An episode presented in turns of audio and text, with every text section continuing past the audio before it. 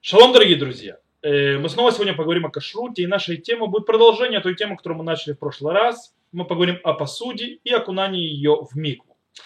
Э, если на прошлом уроке, в прошлый раз мы говорили о видах посуды, которые нужно окунуть, сегодня мы поговорим об очень интересной теме, практичной, которая часто бывает – а именно о вторичном использовании э, всевозможных консервных банок или стеклянных банок или баночек, упаковочек. Э, когда мы уже купили продукт, мы использовали его, вскрыли консервную банку, вскрыли стеклянную банку, использовали и хотим вторично использовать эту упаковку. Например, купили банку кофе э, или баночку с повидлом, с вареньем, мы его съели, и теперь мы хотим это использовать. Мы знаем, что стекло и металл нужно окунать в микву. Что делать с этой посудой, которая изначально была сделана для того, чтобы использовать один раз, продать, упаковка э, и выкинуть. Но мы решили использовать снова. Нужно ли нести ее в микву? Об этом поговорим. И действительно, Рав Моше Файнштейн, э, его ответ приведен в игрок Моше, ему было, действительно был задан такой вопрос. Э, баночка с вареньем, которую опустошили и хотят ее использовать снова. Нужно ли ее окунать в микву? Рамов Шипач установил на Аллаху, что ее не надо окунать в микву даже для вторичного использования. А тем более, если она сделана не из металла, а из стекла. Почему?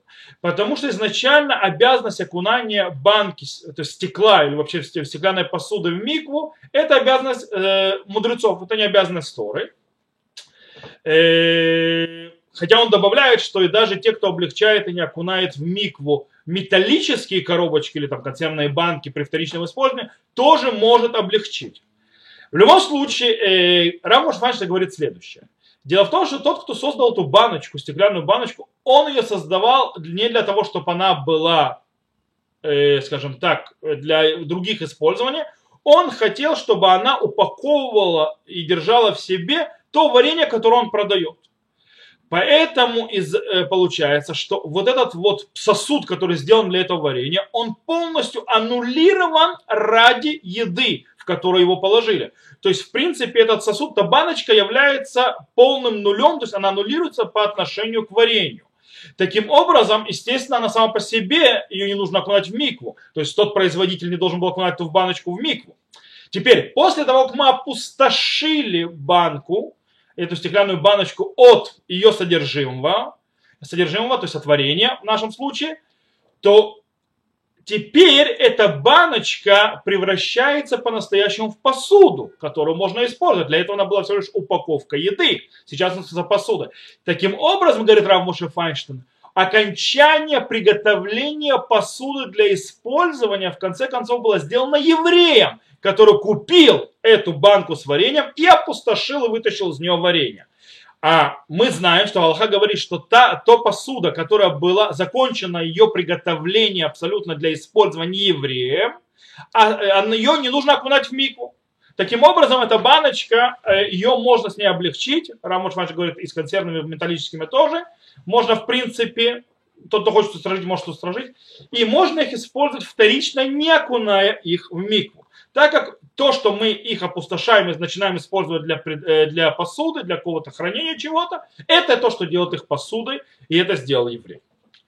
Э, Рамуш Ифанович доказывает свои слова из трактата Ирувин. В Гмаре там сказано, а, а, Гмара говорит там, что разрешено купить за деньги Маасер Шини. Маасер Шини это та часть десяти, то есть отделение от плодов, которые нужно принести в Иерусалим. И он, это, э, Гмара разрешает покупать за эти деньги вино в их сосудах. Хотя, по-настоящему, из этих денег массер шини нельзя покупать ничего, что не является едой, невозможно съесть. Как Гмара объясняет, как же он покупает тогда человек вино в этих бутылях, то есть в этих сосудах. Гмара объясняет, что покупка – это покупка вина, а так вино нельзя держать в руках – а, приходится покупать его в сосуде. И таким образом сосуд аннулирован по отношению к этому вину. И я купил еду, а не сосуд. То же самое и здесь на этом строит Рав Моше Файнша. Это его мнение. С другой стороны, Рав Шломзан Орбах, э, приведено в Килхата, он говорит, что эта э, баночка, стеклянная баночка из-под э, варенья, из-под кофе, неважно из-под чего, ее да, нужно окунать в мику для того, чтобы ее использовать вторично. То есть после первого использования, если не выкинули мусорник, вы хотите использовать, ее да, нужно окунать. Э, но Рав, Рав Шломазанар Орбах согласен, что это связано с баночками. Но если кто-то собирается взять э, консервную банку, которая была полностью закрыта, и ее использовать вторично, для, для чего-то, то есть не для чего-то, а для того, чтобы туда попала, клалась еда, потому что если он для гвоздей использует, понятно, что микву не надо, то тогда именно консервные банки, да, превращаются в посуду только после того, как их открыли. Потому что до этого это ничто, это не посуда. Кстати, мнение Раф Шломатана Орбаха вообще глобально о посуде связано с законами Шаббата тоже. Так вот, э, тогда эта консервная банка даже для вторичного использования не нуждается в окунании в микву. Потому что тот, кто открыл эту банку, был евреем. И этот еврей ее превратил по-настоящему в посуду для использования, то, что называется гмар асета. И поэтому не нужно микву. Но та баночка с вареньем стеклянная, которая изначально сделана, и она закручивается, то ее уже сделали э, э, посуда для использования, поэтому если кто хочет ее использовать второй раз, должен окунуть его в микву. Есть более устражающее мнение.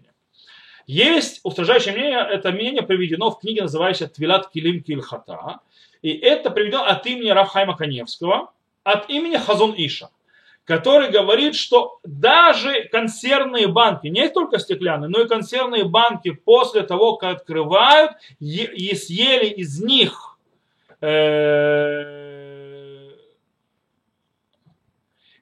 и, съе, и хотят из них есть, то нужно их, то есть их нельзя есть. То есть, о, э, прошу прощения, я, я объясню то есть более. Э, ра, а, говорит Равхайм Каневский более сложно э, по имени Хазаныша.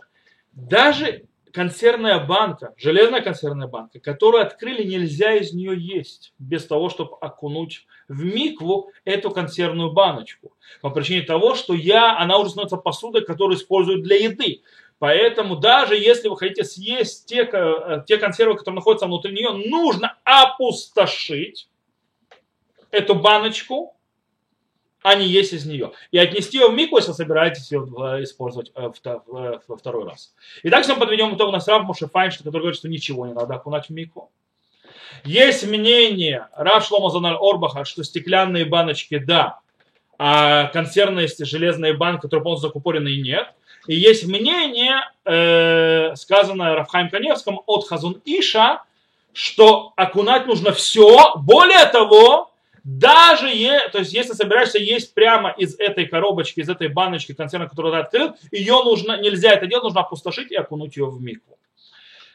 Э, каждый пойдет по мнению, как ему говорит свой, э, скажет ему свой раввин, или его обычаи, как он принят в его общине, в его доме и так далее – но нужно знать, что тот, кто хочет положиться на Моше Файнштейна и не окунать, то, естественно, у него есть на кого положиться. На этом на сегодня все. И увидимся на следующих уроках. Всего хорошего.